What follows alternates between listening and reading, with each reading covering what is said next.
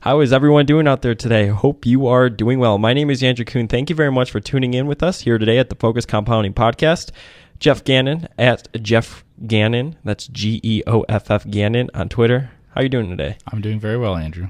How are you doing? I am doing great. Excited to uh, talk about a, uh, a topic on volatility, believe it or not, which we don't really talk about too much. Nope. And uh, I don't think we talked about before. But before we do that, uh, if you do want to get access to our investment idea website, go to focuscompounding.com. And if you do sign up and you like some money off of your subscription price, uh, use the podcast promo code, which is podcast, and it'll take $10 off of the price indefinitely, as long as you do stay a member. Um, today, we actually are going to be referencing a memo that Geoff wrote a few weeks ago called Stylistic Skew Yes. And um, we're going to be talking a little bit about that. And if you do want to get on that distribution list to receive memos from Geoff that we send out on Sunday mornings, go to focuscompounding.com, and on the homepage, you'll see a spot to enter in your email. Mhm. So it's just a little preface before um, diving into it. In your memo, which I thought was pretty interesting, um, you were talking about Vetle Forsland, who was on the podcast and he's written up on the website many times,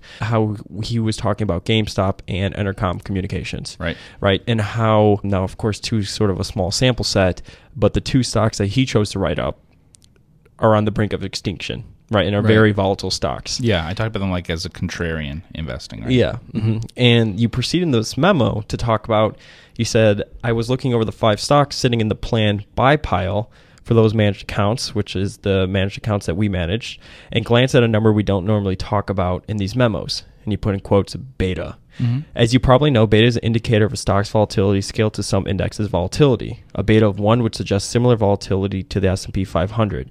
The five stocks in that buy pile for the managed accounts have betas of 0.64, 0.33, 0.19, 0.17, and a negative 0.10. Mhm. Now, I don't put much stocks in the in those betas because the actual correlation with the market for these stocks is probably pretty low. I don't doubt these stocks tend to be green on days when the market is green, just to one third or so of the extent of the market is up on red days. When the market is red, just to one third or so on the extent the market is down. Mhm. So that series of five betas doesn't mean much, but it does mean one thing. That wasn't luck. You don't draw betas of 0.64, 0.33, 0.19, 0.17, and negative 0.10 randomly out of a hat with every stock in it. So you were suggesting um, us being obviously risk averse investors in the types of stocks that we are sort of going after. Right, but we don't look at betas. Exactly. So we didn't pick them. Those betas happen accidentally, is my point. But they happen systematically for some reason about the kinds of stocks we pick. Yeah. Just like my point was um, about GameStop and Entercom, he didn't go out saying, "Oh, let me pick the most volatile stocks, or the most shorted stocks, or the most whatever kind of stocks." Mm-hmm. But in looking for a really great bargain, um, you end up in very contrarian things, right? hmm sure. you know, like you're looking for really low multiples. For instance, those had really low uh, EV to EBITDA multiples and stuff. So for looking, we we do specifically look for overlooked stocks. Yeah. We like illiquid stocks, for instance, um, smaller stocks. And I, I think, and to before you go into that, Mhm. the reason I brought this up is because people seem to think if you're in illiquid stocks or whatever that it's more volatile. And it's like actually the, the portfolio that we're in, which has some illiquid stocks, you Mhm. don't see that when you correlate it to the S and P 500. Right. The only sense in which it's more volatile is like per trade. So each time a trade goes off, uh, it's there's a greater move, obviously. So like even if uh, we talk about uh, Facebook or something, right? So re- as we're recording this, Facebook dropped a lot recently. Um, uh, each trade that happened may have been at a small change between the last trade, but the frequency of the trades was so high that by the time you, a human being, could do anything, it had moved a huge amount, probably, right? Mhm, Like 20%. Right, but it doesn't mean that it didn't move a penny at a time. Sometimes, if there were many trades going off in a second or something, right? So it is true from a, uh, a liquid stock point of view that people may see, oh, it moved a whole percent on one trade from the last trade. Yeah, but over a week, um, a month, a year, it, they tend to move less in the market. Yeah. Uh-huh. And do you think from your experience too that these stocks, I mean, because I mean, we don't really talk about beta Mhm. a lot, obviously, because we're more like a fundamental analyst. We don't really care about the volatility and how Right. it relates to the S&P 500. But do you think that uh, the group of stocks that we currently own for the managed accounts tend to um, act more on their own two feet instead of just being dragged up and down with an index. And I think that's a lot of the people that do um, that are, are investors of ours. They sort of realize that. Mhm. Like I remember there's a couple people where they in their other portfolios they own a lot of like Facebook and Right. Apple and, and a lot of those Mhm. other high flyers or whatever that's getting drug up and down with the market. for a reason or another, Yeah. um, and they look at us sort of as a, a, a good alternative to that. And I think since, um, which not necessarily a surprise, but since actually watching the portfolio Mhm. on a day to day basis, I mean, for example, you know, when the markets fell um, last Friday, July 27th, our portfolio didn't even like barely even move, and some stocks were up. Mm-hmm.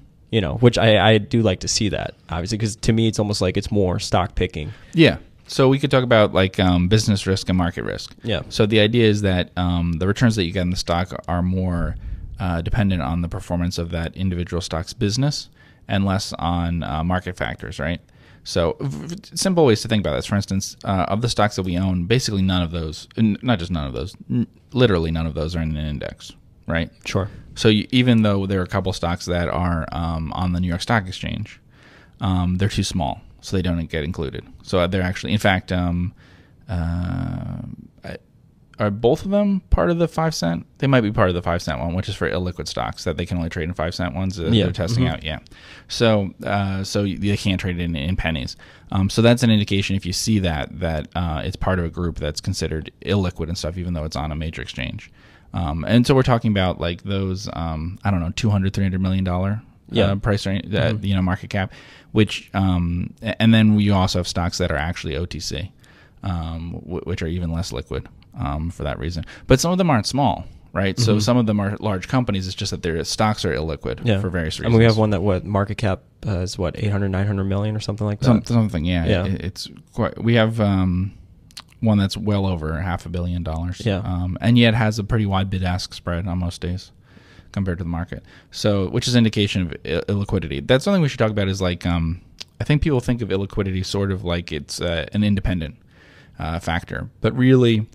Uh, a stock is only illiquid because uh, it, it can be for reasons like it doesn't have a lot of float, right? So like there's a some owner who doesn't want to sell, Sure. So Right. controlled more. So yeah, we had a write up on Focus Compounding this past week where um, a stock is about 90% owned by um, an insider uh, and then also by people who had who got um, an interest in stock through bankruptcy and they're unlikely to sell. So that makes it very illiquid because only about a tenth of the market cap floats, right? So um, that's one reason it can happen. But the other reason is just that people don't pay a lot of attention to it. They don't trade it a lot. There are plenty of microcaps that are liquid. Uh, there are plenty of very volatile microcaps. So just being Sure. a small stock doesn't mean that it's not traded a lot. Yeah. We can think of many that trade a lot, um, and they're pretty volatile. So, um, like your penny stocks are a good example. Penny stocks Yeah. are very volatile. Sure. And when we talk about microcaps, actually the things we own aren't. They're not literal penny stocks for one thing. No. And they're also not very liquid and don't move around a lot. Why do you like illiquid stocks more than than liquid companies? I mean, for me personally, I like it because, as I alluded to earlier, they send at least the ones that we're invest or Mhm. invested in. They tend to operate more so um, on their fundamental, you know, uh, purposes or more. It's like more stock picking than just you know the market's up, so it's up. When the market's down, so the stock is down. Yeah, I like it because they're something. Uh, they're the only places that usually, outside of some like crashes and things like that, where I can find things that I feel sure are worth more um, than some sort of conservative appraisal, Mhm. right, uh, of their value. Um, we have one stock in there that we think you know the assets that it owns are worth easily double what what it's selling for in the market, right? Yeah. Mhm. um, and and that's something that literally can be appraised and stuff. In Yeah. that case, we're talking about we're talking about assets that are appraised regularly. So, um, or at least there's a market for the same exact kind of asset. In We the did some area. fun scuttlebutt on it. Yeah. Mhm. Yeah. And so, uh, so I mean, literally, it's like saying, "What would uh, you trying to price your house by looking at the different sales of things on your street, right?" Mhm. Sure. A- and usually that kind of market inefficiency, let's say, where one house on the street is priced at half of what the other ones are, doesn't happen in big stocks. It only happens in microcaps. Mhm. You know, um, uh, we also have a couple where we think that certain tax things aren't factored in, like because there's been a big tax cut. Mm-hmm. So one of them, um, which is actually the biggest stock that we're talking about, um, I, I like a lot because it used to trade in line with its peers that are um, on major exchanges, and then after the tax cut, those peers went up a lot, and it didn't. Yeah. But it actually will get as much tax benefit as they will. They're all Yeah. you know all in the U.S. completely. So, So when it's more in, um, when we're operating in the liquid space, it's it's just obviously the ideas tend to get more or things aren't as reflective in the stock price as you know it is obviously on, on major exchanges. Yeah, I think and, it's less and indexes, efficient. and which obviously that makes a lot, a lot of sense theoretically. yeah, I think that big stocks tend to be so efficiently priced. Um, in terms of the information that they have and, and Yeah. things like that that are being factored into the price, that a lot of times the opportunities you have to buy big stocks are not because of an inefficiency in the market pricing that one stock, but something that's like cyclical with the market. So the market is down a lot because and um, so movements with the market are often your opportunities or with an entire industry group or something like that, not things that are specific to the stock. So you know, um, basically, a whole sector is unpopular or is popular, right? Yeah. Mhm. You know that that's the most common one. What do you think about um, what's the market risk in the illiquid space? Oh, the market risk is that uh, there'll be momentum, positive momentum happening in big stocks, Uh huh. and you'll really underperform when that happens. Yeah. So you'll be flat when the market's up a lot. Yeah. That's going to happen. Yeah. I mean, um, if you own just illiquid stocks and the market's up 20, 30 percent in a in a um, year, Chances yeah. are, yeah, you're not going to do as well. Yeah, I mean, I remember um, 2009, for instance, um, and it was only the last eight months or so of that where the market was going up, but um, uh, that was one where uh, where it would be very hard in small stocks to keep up because you probably had I don't know if it was up 50 percent or some incredible number in the last months off of a very uh, low bottom, obviously because there's just been a crash. Mm-hmm. But that's the kind of thing that isn't going to happen in liquid stocks. They're not going to move that fast up Yeah. or down. hmm I Yeah. agree. What do you think about the argument that um, you know microcap stocks they're microcaps for a reason? Oh, that's true. Yeah. I agree with that. Yeah, absolutely. And the reason is there's two possible reasons. One is that it's not a very good business. Mm-hmm. Okay. And then the other one is that it's just not a very big industry. So the companies that people really like are, you know, let's say Facebook, Netflix, um, Google, uh, Amazon. Let's let's use those. Okay. Apple. Uh, Apple. We'll Let's use finish that that, too. Um, so uh, those are companies that are both good. Yeah. Right. They own very high returns on capital, but on top of that, they happen to be in a huge business. Like it could be completely global or completely national. And there's one surviving uh, company. Right. Yeah. Mhm. Ad agencies are a great business too. Right. But uh, they have infinite returns on capital, but they're never going to get quite that size because advertising is a much smaller percent of the economy, right? So it's a couple percent of the economy. That's it. So if you're talking about something that's two percent of the economy versus something that's you know a huge percentage, or something that isn't going to be winner takes all. So that's the thing that you have with uh, ad agencies is a really good example of that. You're never going, to um, but it's also law firms, uh, auditors, Sure. things like that. There's never going to be just one. So they're they're going to be very big, but they're never going to be as big as Facebook, right? Yeah. Because that's what we have. So it can be because it's just not a big enough niche, right? So the company never expands into something that's that huge. Amazon's a really good example because it's a retailer, but Facebook's also a pretty good example because it's uh, and Google to some extent because they're uh, media companies. So some of the biggest companies always are media and retail. Because they can be completely national in just one company, right? Sure. So, I mean, if you look at a list of all the companies that created the most value in history, there's some drug companies and things, but it's a lot of oil companies and um, retailers because they can just keep growing, growing to a tremendous scale. Where you can- can't have that with these little stocks.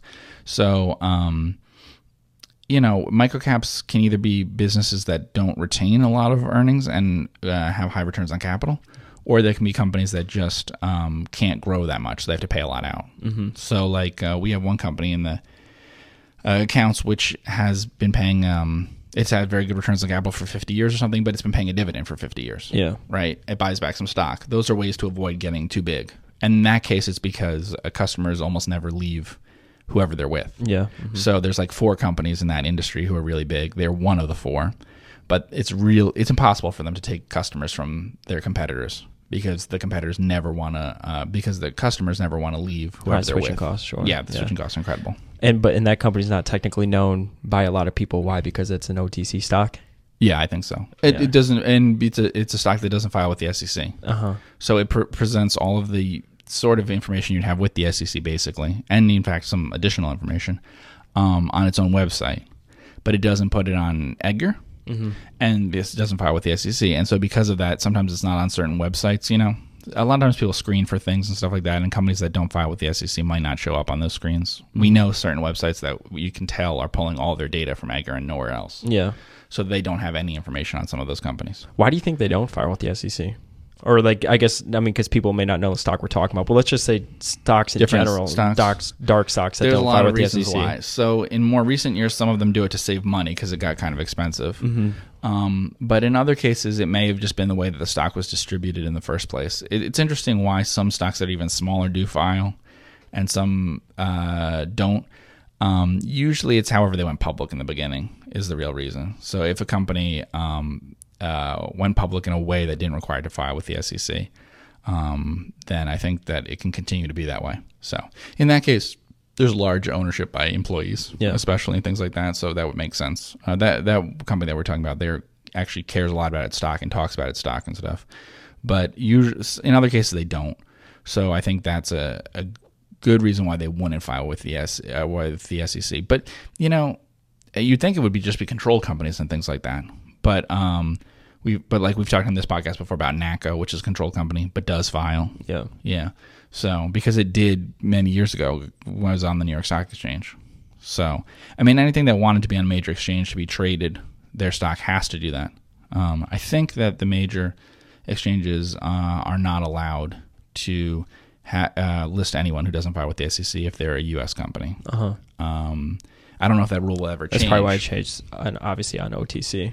Yeah. So that's so companies end up on OTC for that reason. hmm There's, but there seems to be like a negative connotation with a lot of people between OTC and sort of, I guess, crappy stocks or like pump dumps. Oh, absolutely. Maybe because like the early like 2000s or 90s with like pink sheets and and I guess like penny stocks and all that sort of stuff. But this obviously is a legitimate business that's been around, and as you said, has has Mhm. had a profit for multiple years. And It's yeah. the same thing as like China. China is a good example that way. So Chinese stocks, should you be afraid um, owning the very biggest Chinese stocks around? Um, I, I don't know about that, uh, but the truth is that reverse merger frauds come from China, and they we knew that for a long time and stuff. yeah. Um, so it, it doesn't mean that all Chinese stocks are frauds because of that. There's different kinds of them. The frauds were usually very small stocks, um, and in the case that we're talking about here with um, with OTC stocks, it, one thing is there's a huge difference between liquid over the counter stocks. Yeah. Like what we're talking about, penny stocks. Um, they're often like we were saying, like pump and dumps type stuff, and um, and very speculative businesses, things like that, versus um, uh, versus companies that uh, don't trade a lot uh, and uh, don't have a lot of interest in driving up the stock price. Um, a lot of the scam type things have certain things in common, like they're they're usually younger companies. Um, they sometimes switch businesses a lot. Uh, they put out a lot of press releases that are very optimistic about certain things, trying to get investor interest. I'm looking on my phone. I remember, uh, I, I remember I sent it to you, and I don't know if we chat about it on the um, on the podcast. But I, here we go. I don't remember who put it out, uh, but it was a, a data table of Yeah. back tests of size and liquidity, Mhm. and like how the portfolios have done since 1972 to 2017. Yeah. It was interesting is the micro cap with low liquidity did um, performance wise did the best. Yeah, and it scale anything. it scales Yeah. down the more liquid that the micro cap became. Right. So the know- returns got better the the less liquid, Less liquid that, that it it was, was. and it became worse. Yeah. Yeah. In fact, um, And then and then as of course like it goes from micro to small. I'll just read off the numbers for um, low liquid micro caps. The return average return was 16%, small caps 15.65%, mid cap 14%, large cap 11.4%. So it's interesting how it still kind of keeps that consistency as it gets more liquid or I mean as it gets bigger, the returns start to get hurt. Yeah, and so basically, a really good category is a great category is illiquid microcaps, but a terrible category is liquid microcaps. Yeah, because I'm looking at that right. The liq high liquidity microcaps is 0.11 percent. Mhm. So it goes from illiquid side of uh, 16 percent down to 0.11. right. Yeah. there you go. So, um, well, this is like more technical than we probably want to get into, but you you know, academics talk about the size effect, and I've never really believed so that smaller stocks outperform bigger stocks, and this is an argument that they put forward for mutual funds and all sorts of things, and I don't really believe it exists. Uh huh. Because here's the thing smaller stocks tend to, the really small stocks that give you the great returns, tend to have two things in common. One, um, they're cheap. And people aren't taking that into account often with the market cap. Sure. So if you, we have a company that we think is worth, it, say we have a company and we think it has land that's worth $500 million. Well, when it's a hundred million dollar company, it shows up as being this little microcap in Yeah. the lowest uh, size group. But then when it's 200, it moves into the second category. Then when it's 400, it moves into the third category, right? But in reality, it's gone from being 20% of what we thought it was worth to being 80% of what we thought it was worth. Sure. hmm That's an effect that's caused by being very cheap, Yeah. right? So it's small in part because it's cheap. And the other thing is it usually is moving in terms of liquidity, that it was least liquid when it was smallest, and it's most li- liquid when it's biggest. So cheap and illiquid is basically what I think is your size effect. You know, the really big part of what your returns are. Now, it might be true that very, very big stocks uh, don't do as well, but even very, very big stocks, the least liquid of them still are are better performers. Yeah. Then the liquid ones. Yeah, well, you can even see that with that was on that like- chart as well. yeah, but I mean, you can even see that with companies like like so. There's some very unusual companies like Seaboard or Berkshire Hathaway or something, which for a long part of their history were very big, and yet were less liquid, not well known. They didn't split their stock, so they traded at a really high price, things like that. Um, and they often performed well, but better than people would think. Whereas the most liquid large cap stocks um, don't necessarily perform as well. Mm-hmm. Yeah. And obviously, if it's very liquid, people are paying a lot of attention to it. There's a lot of news stories about it. There's, you know, Why do you think management want their company to be liquid? You would think it'd be the other way around. Um, that's a uh, well.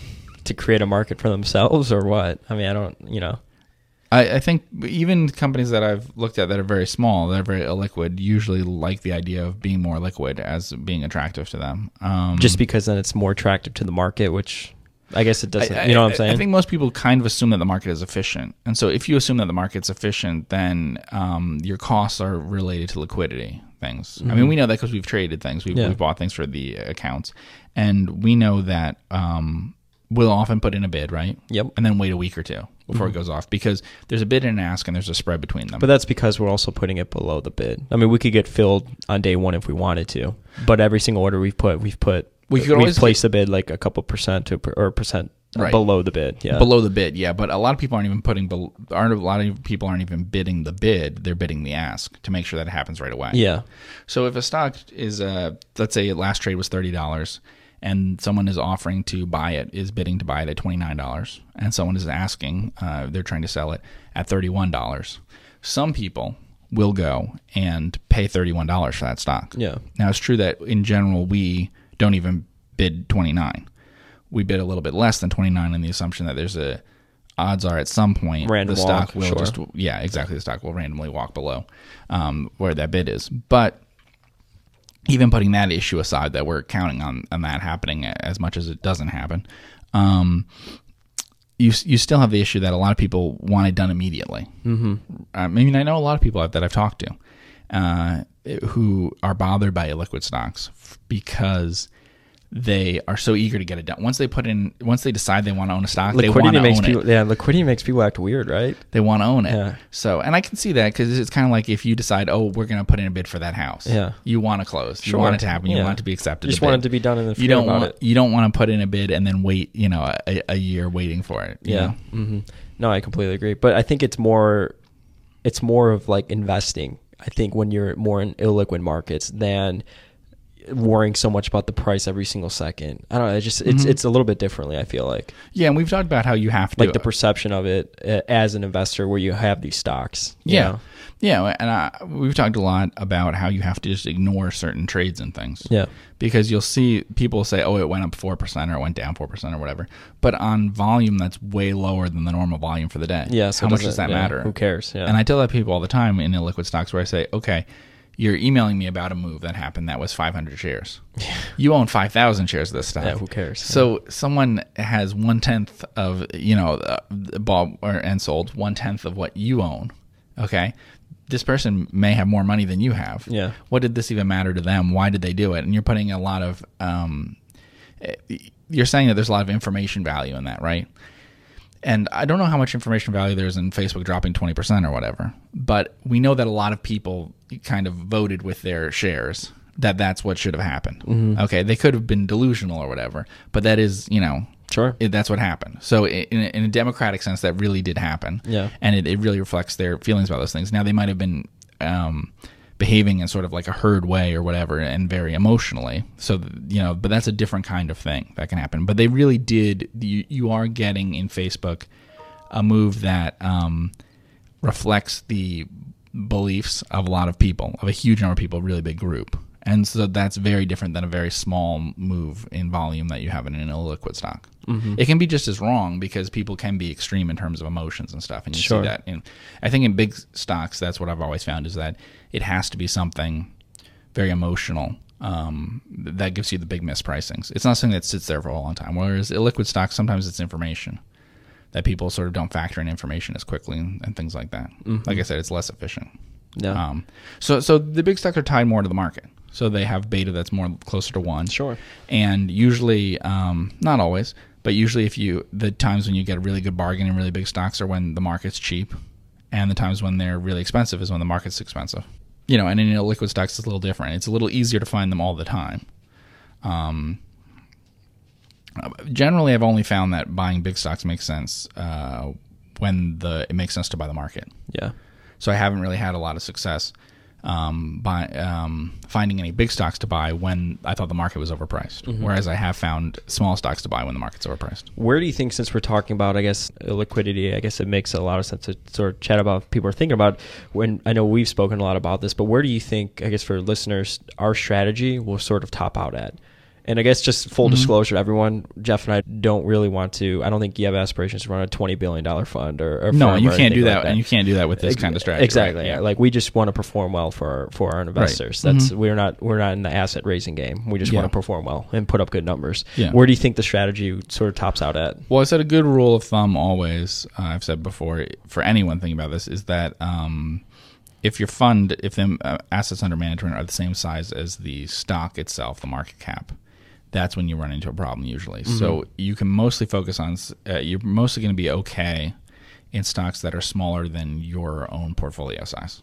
Uh, this is true also for individuals, but individuals usually have portfolios that are so small relative to microcaps that it doesn't really matter. Yeah, sure. But the same thing would happen for individuals. So if you had a thirty million dollar stock portfolio, a twenty million dollar stock could present a problem, Mm-hmm. but a sixty million dollar stock shouldn't present a problem.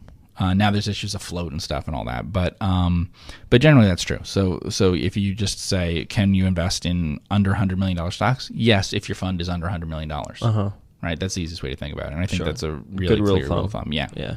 No, I think that's good, and and I would agree because obviously everyone that's that's reached out to us um, has asked, you know, where does the strategy sort of top out at? Uh, where do you guys? At Mhm. what point is it not a, a good strategy to yeah, use? a- at the moment, the of the five stocks that we have, they're not um, they're not super small. They didn't turn out to be as small as I thought they would. hmm So I'd say generally they're in the range of like 100 to 500 million. yeah, Yeah, I think it's the range. I, I would. Yeah, mhm. Yeah, so I think that based on that, you could invest in things that are you you could be managing money that's in the 100 million to 500 million dollar range. Yeah, yeah. and then you have spin-offs and things like that, which you Could know, be bigger and more yeah, liquid. they can be bigger if something's happening temporarily with them. It's kind of the inefficiencies that we're talking about. So some things can happen with time that gives you an opportunity. So like really big spin-offs can be an opportunity to buy into something even with a bigger fund, but it's only temporary. It's a temporary inefficiency and it's going to go away. Whereas you have kind of a constant supply of uh, of the um, really illiquid stocks. You often have a longer time period where you can buy them. The really small stocks. Um, yeah, but but even you know NACCO fulfills both. It was a spinoff, Mm-hmm. and it's it's by standards of a stock on the New York Stock Exchange quite illiquid. Sure. it's not illiquid compared to you know over the counter stocks, but Mhm. And what's the market cap on that? Uh, two hundred thirty million, Yeah. something like that. Yeah, Yeah. yeah, and the float's less, but not that much less because they control it through through super voting shares. Mm-hmm. So, I mean, we float is something that people should keep in mind, which is that if a company, if it, insiders own a really big part of the company, then you really only should count the part of the company that um, floats freely. So, what I mean by that is like. We have one stock that I don't know. Say it's a three hundred million dollar stock, but management owns uh, a third of it. So then it's really you can think of it sort of like a two hundred million dollar stock. Yeah. Yeah, That trades. yeah, that's the amount that's trading. Yeah, Yeah. No, I think that's that's great. It's it's interesting because, like I said, there's a lot of people that don't like to go more so in the illiquid space because they think it's riskier, or they think that for Mhm. whatever reason it's just it's not a good place to operate in. And maybe it's because maybe it gets like a bad like microcaps get a bad uh, sort of reputation because of more liquid ones that are just pretty much trading vehicles for penny stock traders, where the moves can be so crazy. Mm-hmm. Well, I also think it's that it inclu- includes like having to think about things that they don't normally think about. Mm-hmm. So there are some people put in market orders for a lot of things, Um, and I've said before, you should there's you can just learn never to put in market orders, and that's fine, and you can live a perfectly normal investing life doing that, even in really big stocks. Yeah. and it trains you in a good way. But um, thinking about oh, I can't put in a market order for an illegal strike, you absolutely can't Yeah. You would immediately um, cost yourself money by doing that. Like Mm-hmm. I said, an example of a stock where the bid's 29 and the ask is 31. If you put in a market order, you're going to lose money that you're never going to get back. Yeah. The person who's selling to you is, uh, who often is a market maker, literally, um, is going to make money by getting that the spread. Yeah. Right. So you know you just have to avoid that, but it's not hard to do. It Just put a limit in. Uh-huh. yeah, there's brokers that will do that for you for no more cost than if you put in the market order. Mm-hmm. So it's not hard, but you have to learn that extra thing about it. Do you think also it's because it's a little less crowded space? People, there's sort of that that um, social proof or Yes. Mm-hmm. or confirmation bias with other people. You know, that there's not a lot of people that write about these ideas because there's just no one reading about them. Right. I think that people like to have uh, be in something that some other people like. Sure. Even if they're contrarian or whatever, they Someone to consult with, want a strengthen group of value investors who Sure. agree with them. So I think that yeah, sometimes I think people. I- know a lot of people who find something. Who are very good investors and analysts uh, who find something really small like that and say it must be missing. There must be something really wrong. Mm-hmm. Yeah, when why is there it a small company, Right, or- where there yeah. actually isn't something wrong with it. Yeah. Um, and I'll also be like, well, you know, there's not. It's really small. There's not that many people looking at it. They might not want to be stuck in this for a long time. Um, that you know, for professionals, how much are they going to put? Like, for instance, if you're really diversified, as m- many funds are, Mm-hmm. then it gets even into the question of how much is it worth it to look into these kinds of ideas? Because if you're only going to put two percent in, it's not Yeah, really who worth cares? it. Yeah, sure. I mean that that's true with a lot of these things. So Look at that. I'm gonna see if I'm gonna retweet that that uh, or I'll repost that that chart. I thought it was chart, a really yeah. interesting chart. Or if anyone wants to take a look at that, uh, feel free to email me at info at focuscompounding.com or find me on Twitter. Yeah, so this is part of a bigger thing that uh, you can apply whether you're investing in uh, small stocks or big stocks. Well, it's pretty obvious. Uh, you want to buy things that are good, but are not popular at the moment. So Sure. even if you're going to buy big stocks, okay, but buy them at the moments where they're the least popular, the least liquid. You know, they have the le- lowest trading volume and stuff at that moment. when I went to the Daily Journal meeting and um, Charlie Munger, or this was two years ago, I think. Uh, Charlie Munger, they were asking him, I think, where he would focus today, and he said, "I'm pretty sure he would focus uh, focus on smaller companies, or he has a, a grandson or someone that's has an investment partnership that he's operating, and he focuses more in the smaller type of companies as well. And Mhm. he's think that's uh, probably a better place to to look too. Yeah, I think it's the most. The, that's Most what the most inefficient. inefficiencies Yeah. are. Yeah. Now, if you have some edge, you know some other area really well, then focus on that because Yeah. you, you'll have an advantage over other people. Sure. Um, so I think you know if you know some industry really well or something. But what do you think then- about people that do that? Like they're just pharmaceutical investors, or they're just restaurant investors, or they're just oil investors, or whatever. Maybe not oil. That's a bad example because Yeah. if the you know oil market turns, they get slaughtered. But I'm just saying, like, what do you think about those type? I think it makes a lot of sense. I think it's great. If I was putting Just together sticking to what like you know, yeah. um, had to put together some sort of diversified fund, I would find five different people to focus on five uh, specific things like that. Like someone would just do, um, you know, like like for instance, someone could just do fashion related things. That's a big enough thing, and you can learn about it, and it's a skill. know every little have. thing about it. Yeah. Yeah, right. And- But it's a big enough area to invest in that way or something. Restaurants is a great example because all around the world and stuff, there's you know, things that you can learn about restaurants. Sure. Restaurants, retail. Yeah. Um, I think that's definitely true. Um, and I think uh, that's a good thing to focus on. Yeah. Because you're focusing to, to learn more about something than other people know about it. Yeah. The problem with the things that are really liquid is that generally you'll be competing with a lot of other people who know as much about it as you do Sure. and who ha- know the same sorts of things that you know, like are looking at it the same way. You know, so if you know something uh, like retail or something, if you know something beyond just oh, I'm going to buy the things where the same store sales are going up, I'm going to sell them when the same store sales go down. If you have some insights that are different from that, then you know that can That's be the really very attractive. perception. Yeah. Sure. Yeah, when you're trying to so if- handicap it. Yeah. Yeah, exactly. And so you, if you have it, it, you come up with different ways of looking at things that way. I think that that makes a lot of sense, and I think there's opportunities in those sorts of stocks. I've noticed that with you, you you wrote about Cheesecake Factory. I think that was sort of your analysis on focus compounding. Yeah. Is because that- I think that people kind of over um, that investors generally.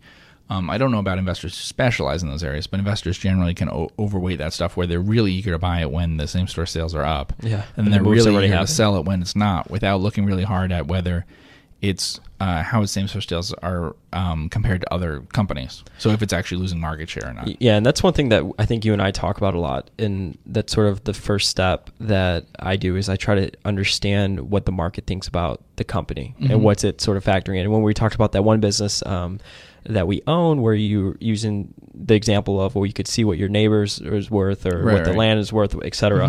Mhm. Um, you know, sometimes if you think that if the market's valuing that land or valuing that house or whatever Mhm. example you're going to use at price X, but you could actually do the work and say, actually, you know, based on everything we've done, it's actually probably worth Y, which is a lot higher than X. You Yeah. know, that's where you can make an, an interesting decision or investment that's different than the variant perception, is what they talk about. Yeah. I mean, in that case, we were able to say, okay, you take the number of acres and the market cap, right, or the enterprise value, and you say, here's the price per acre of something, and then you can just ask, well, what is that normally valued for?